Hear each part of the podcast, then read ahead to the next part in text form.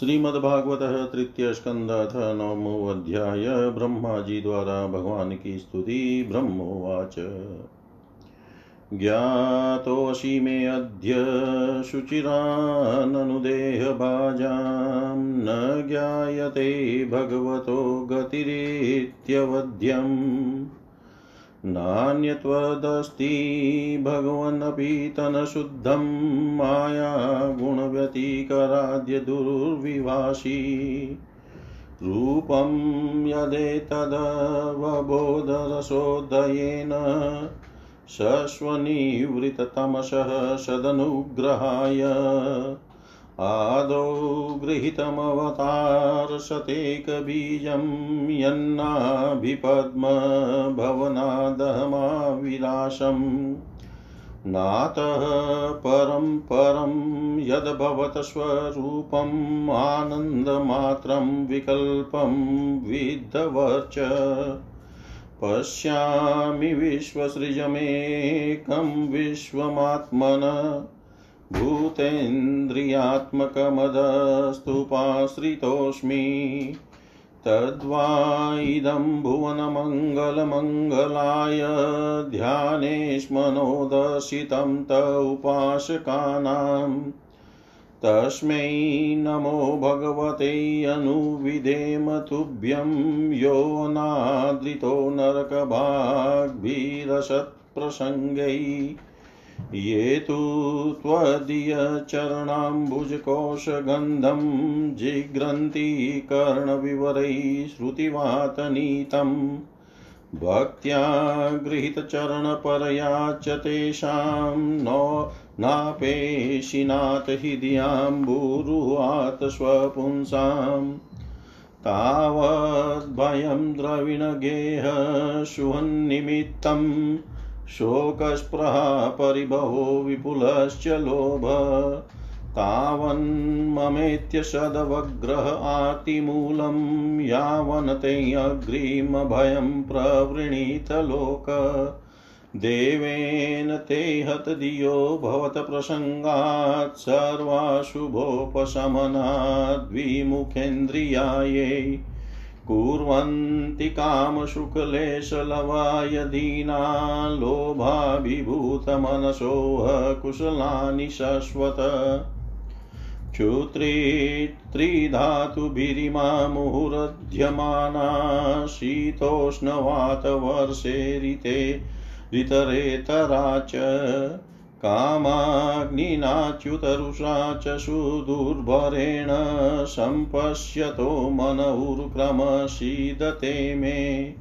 यावत् पृथक्त्वमिदमात्मन इन्द्रियार्थं मायाबलं भगवतो जनैशपश्येत् तावन् संसृतिरसो प्रतिसङ्क्रमेत व्यर्थापि दुःखनिवहं वहति क्रियार्था अग्न्याप्रीतार्थकरणानिशि निःशयाना नानामनोरथधिया क्षणभग्ननिद्रा।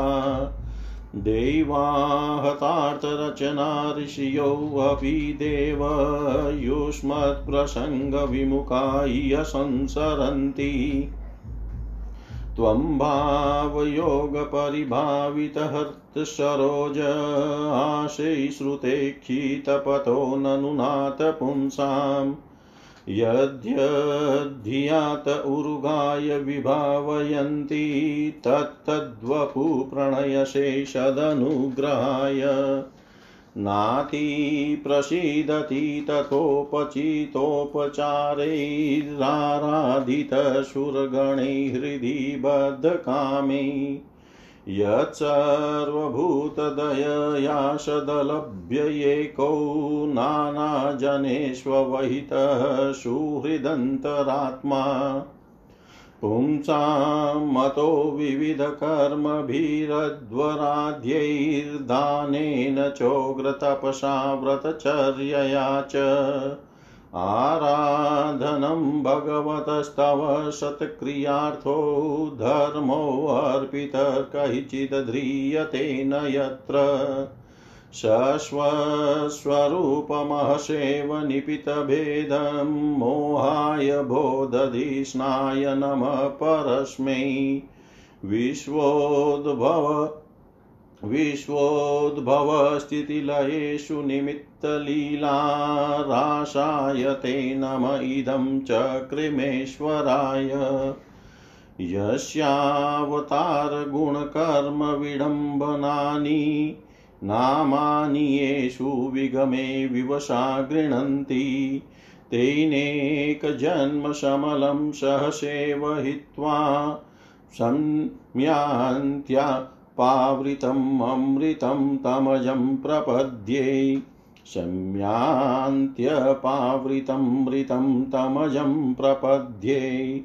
यो वाहं च गिरीशश्च विभुः स्वयं च स्थित्युद्भवप्रलयहेतवात्ममूलम् भित्त्वा त्रिपादववृद एक ऊरुप्ररोहस्तस्मै नमो भगवते भुवनद्रुमाय। लोको विकर्मनिरतकुशले प्रमतः कर्मण्ययं त्वदुदिते भवदर्चनेष्वै यस्तावदस्य बलवानिह जीविताशां सद्य छिनत्य निमिषाय नमोऽस्तु तस्मै। यस्माद्विवेम्यहमपि द्वि परादधिष्णयम् अध्याशितसकललोकनमस्कृतं यत्। तेऽपे तपोपहुषवोऽवरुरुत्तसमानस्तस्मै नमो भगवते अधिमकाय तुभ्यम् तिर्यं मनुष्यविबुधादिदिषु जीवयोनिष्वात्मेच्छयात्मकृतसेतुपरीक्षयाय रेमे निरस्तरैतप्यवरुद्धदेहस्तस्मै नमो भगवते पुरुषोत्तमाय। योऽविद्ययानुपहतोऽपि दशार्धवृत्त्या निद्रामुवाहजठरीकृतलोकयात्र अन्तर्जले हि कशिपुष्पस्प पुष्पसानुकूलां भीमोर्मिमालिनी जनस्य सुखं विवृणवन्। यन्नाभिपद्मभवनादहमाशमिज्जय लोकत्रयोपकरणो यदनुग्रहेण। तस्मै नमस्त उदरस्तभवाय योगनिद्रावसानविकसन्नलिन्नेक्षणाय सोऽयं समस्तजगतां सुहृदेक आत्मा सत्त्वेन यन्मृडयते भगवान् भगेन तेनेव मेदृशमनुस्पशताद्यथाहं स्रक्ष्यामि पूर्ववदिदं प्रणतै प्रियो असो एष प्रपन्नवरदो रमयात्मशक्त्या यद्यत्करिष्यति गृहीतगुणावतार। तस्मिन् स्वविक्रमिदं सृजतोऽपि चेतो युञ्जितकर्मशमलं च यथा विजयाम। नाभिह्लादादिहस्तोऽम्बसि यस्य पुंसो विज्ञानशक्तिरहमाशम समनन्तशक्त्यै रूपं विचित्रमिदमस्य विवृण्वतो मे मारीरिशिष्टनिगमस्य गिरां विसर्ग। शोषावदभ्रकरुणो भगवान् विवृध प्रेमस्मितेन नयनाम्बुरुह विजृम्भन्। उत्थाय विश्वविजयाय च नो विषादम् माध्व्या गिरापनयतात् पुरुषपुराण। माध्व्या गिरापतनया गिरापनयनतात् पुरुषपुराण मैत्रेयी उवाच, स्वसम्भवं निशाम्येयं तपो विद्यासमाधिभिः यावन्मनोवचः स्तुत्वा विररामस खिन्नवत् अथाभिप्रेतमनवीक्षय भ्रमणो मधुसूदन् भीषणचेतसं तेन कल्पव्यतिकराम्भसा लोकसंस्थानविज्ञान आत्मन परिखिद्यत तमागादया वाचा कस्मलं शमयनीव श्रीभगवानुवाच। मा वेदगर्भगास्तन्द्रीं सर्ग उद्यममावह तन्मयापादितं ह्यग्रय्यन्मां प्रार्थयते भवान्। भूयस्त्वं तप आतिष्ठ विद्यां चैव मदाश्रयां ताभ्यामन्तर्हृदि भ्रमणलोकान् द्रक्षयस्य पावृतान्। तत आत्मनि लोके च भक्तियुक्तसमाहितद्रष्टासि माँ ततं भ्रमणमयि लोकास्त्वमात्मन। यदा तु सर्वभूतेषु दारुष्वग्निमिव स्थितं, प्रतीक्षक्षित माँ लोको जह्यात्यः रोवकश्मलम् यदा रहितमात्मनं भूतेन्द्रियगुणाशयैश्वरूपेण मयोपेतं पश्यत स्वराज्यमृच्छति। नानाकर्मवितानेन प्रजावविशिसृक्षत नात्मा वशीदत्यस्मिस्तैवशीयानमदनुग्रह ऋषिमाध्यं न भग्नाति पापीयास्त्वां रजो गुण। यन्मनोमयि निर्बधं प्रजा संसृजतोऽपि ते। ज्ञातोऽहं भवता त्वद्य दुर्विज्ञेयोऽपि देहिनां। यन्मां त्वं मन्यसे युक्तं भूतेन्द्रियगुणात्मभिः। तुभ्यं मदविचिकित्सायामात्मा मेदसितो बहिः। नालेन सलिले मूलं पुष्करस्य विचिन्वत। यचकथाङ्गमतस्तोत्रं मतकथाभ्युदयाङ्कितम् यद्वा तपसि ते निष्ठा स एष मदनुग्रह। प्रीतोऽहमस्तु भद्रं ते लोकानां विजयेच्छया। यदस्तौषिर्गुणमयं निर्गुणं मानुवर्णयन्। य एतेन पुमान्नित्यं स्तुत्वा स्तोत्रेण माँ भजेत्। तस्याशु सम्प्रसीदेयं सर्वकामवरेश्वर। पूर्तेन तपसा यज्ञैर्दानैर्योगसमाधिना। राधं निःश्रेयसं पुंसां मतप्रीतिस्तत्त्वविन्मतम् अहमात्मात्मनां धातप्रेष्टः सनप्रेम प्रेयसामपि। अतो मयि रतिं कुर्यादेहादिर्यत्कृते प्रिय। सर्ववेद मयेनेदमात्मनात्मा मयोनिना प्रजासृज यथा पूर्वं याश्च मयनुषेरते मैत्रेयी उवाच, तस्मा एवं जगत्सृष्टे प्रधानपुरुषेश्वर व्यञ्ज स्वेन रूपेण कञ्जनाभरस्थिरो दधे। व्यज्येदं स्वेन रूपेण कंजनाभस्तैरोदधे ब्रह्मा जी ने कहा प्रभु, आज बहुत समय के बाद मैं आपको जान सका हूँ। अहो, कैसे दुर्भाग्य की बात है कि देहधारी जीव आपके स्वरूप को नहीं जान पाते। भगवान, आपके सिवा और कोई वस्तु नहीं है। जो वस्तु प्रतीत होती है, वह भी स्वरूपतः सत्य नहीं है। क्योंकि माया के गुणों के क्षुभित होने के कारण केवल आप ही अनेकों रूपों में प्रतीत हो रहे हैं।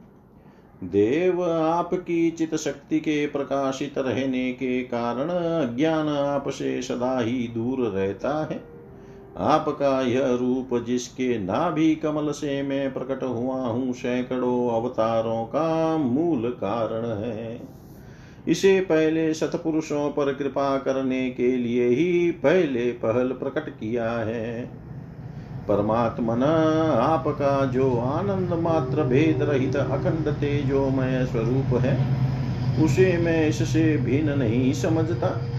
इसलिए मैंने विश्व की रचना करने वाले होने पर भी विश्वातीत आपके इस अद्वितीय रूप की ही शरण ली है। यही संपूर्ण भूत और इंद्रियों का भी अधिष्ठान है। हे विश्व कल्याणमय मैं आपका उपासक हूँ। आपने मेरे हित के लिए ही मुझे ध्यान में अपना यह रूप दिखलाया है। जो पापात्मा विषयाशक्त जीव है, वे ही इसका अनादर करते हैं। मैं तो आपको इसी रूप में बार बार नमस्कार करता हूँ। मेरे स्वामी, जो लोग वेद रूप वायु से लाई हुई आपके चरण रूप कमल कोश की गंध को अपने कर्णपुटों से ग्रहण करते हैं, उन अपने भक्त जनों के हृदय कमल से आप कभी दूर नहीं होते। क्योंकि वे पराभक्ति रूप डोरी से आपके पाद पद्मों को बाँध लेते हैं। जब तक पुरुष आपके अभय प्रद चरणार विंदों का आश्रय नहीं लेता, तभी तक उसे धन धन घर और बंधुजनों के कारण प्राप्त होने वाले भय, शोक, लालसा, दीनता और अत्यंत लोभ आदि सताते हैं और तभी तक उसे में मरने पर दुराग्रह रहता है, जो दुख का एकमात्र कारण है। जो लोग सब प्रकार के अमंगलों को नष्ट करने वाले आपके श्रवण कीर्तन आदि प्रसंगों से इंद्रियों को हटाकर लेश मात्र विषय सुख के लिए दिन और मन ही मन लालायित होकर निरंतर दुष्कर्मों में लगे रहते हैं। उन बेचारों की बुद्धि देव ने हर ली है। अच्युत उरुक्रम, इस प्रजा को भूख प्यास, वात पित कफ, सर्दी, गर्मी, हवा और वर्षा से परस्पर एक दूसरे से तथा कामाग्नि और दुस्सह क्रोध से बार बार कष्ट उठाते देख कर मेरा मन बड़ा खिन्न होता है। स्वामिन, जब तक मनुष्य इंद्रियों और विषय रूपी माया के प्रभाव से आपसे अपने को भिन्न देखता है, तब तक उसके लिए इस संसार चक्र की निवृत्ति नहीं होती। यद्यपि यह मिथ्या है, तथापि कर्म फल का भोग कर्म फल भोग का क्षेत्र होने के कारण उसे नाना प्रकार के दुखों में डालता रहता है। देव औरों की तो बात ही क्या? जो साक्षात मुनि है, वे भी यदि आपके कथा प्रसंग से विमुख रहते हैं तो उन्हें संसार में फंसना पड़ता है। वे दिन में अनेक प्रकार के व्यापारों के कारण विक्षिप्त चित्त रहते हैं। रात्रि में निद्रा में अचेत पड़े रहते हैं। उस समय भी तरह तरह के मनोरथों के कारण क्षण क्षण में उनकी नींद टूटती रहती है तथा देववश उनकी अर्थ सिद्धि के सब उद्योग भी विफल होते रहते हैं। नाथ, आपका मार्ग केवल गुण श्रवण से ही जाना जाता है। आप निश्चय ही मनुष्यों के भक्ति योग के द्वारा परिशुद्ध हुए हृदय कमल में निवास करते हैं।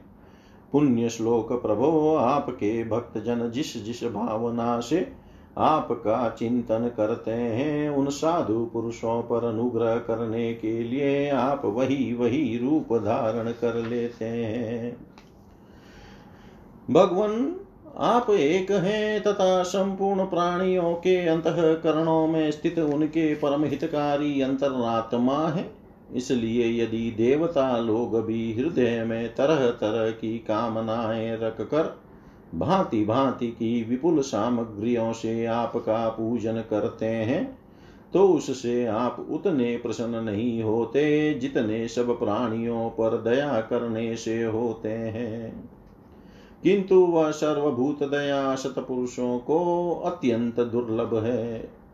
जो कर्म आपको अर्पण कर दिया जाता है, उसका कभी नाश नहीं होता। वह अक्षय हो जाता है।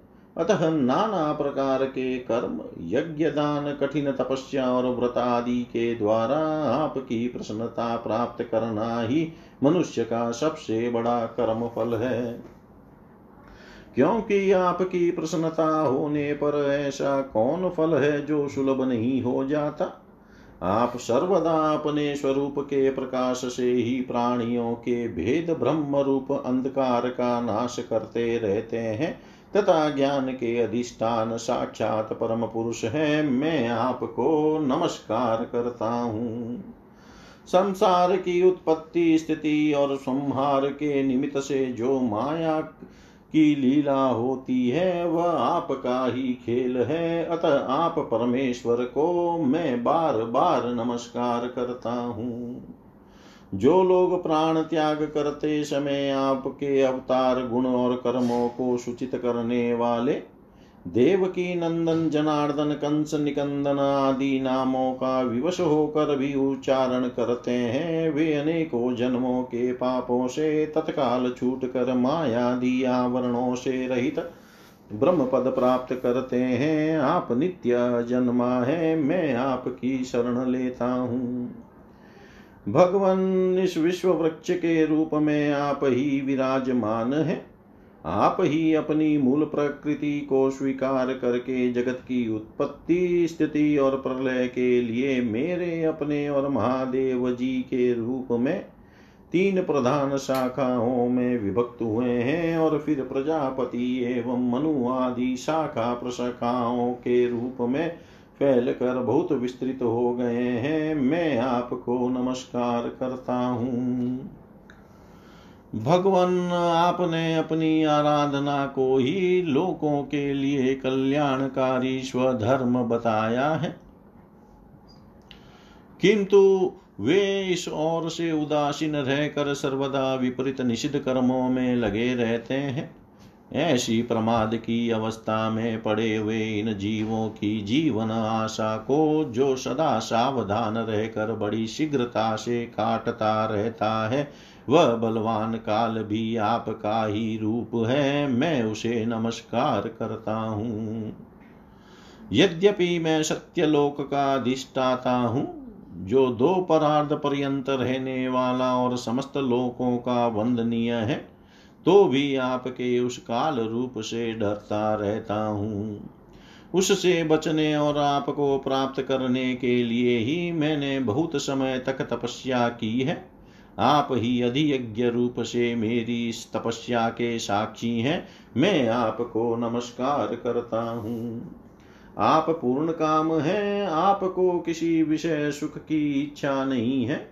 तो भी आपने अपनी बनाई हुई धर्म मर्यादा की रक्षा के लिए पशु, पक्षी, मनुष्य और देवता आदि जीव योनियों में अपनी ही इच्छा से शरीर धारण कर अनेकों लीलाएँ की है। ऐसे आप पुरुषोत्तम भगवान को मेरा नमस्कार है। प्रभो, आप अविद्या, अस्मिता, राग, द्वेष और अभिनिवेश पाँचों में से किसी के भी अधीन नहीं है। तथापि इस समय जो सारे संसार को अपने उदर में लीन कर भयंकर तरंग मालाओं से विक्षुब्ध प्रलय कालीन जल में अनंत विग्रह की कोमल सैया पर शयन कर रहे हैं, वह पूर्व कल्प की कर्म परंपरा से श्रमित हुए जीवों को विश्राम देने के लिए ही है। आपके नाभि कमल रूप भवन से मेरा जन्म हुआ है। यह संपूर्ण विश्व आपके उदर में समाया हुआ है।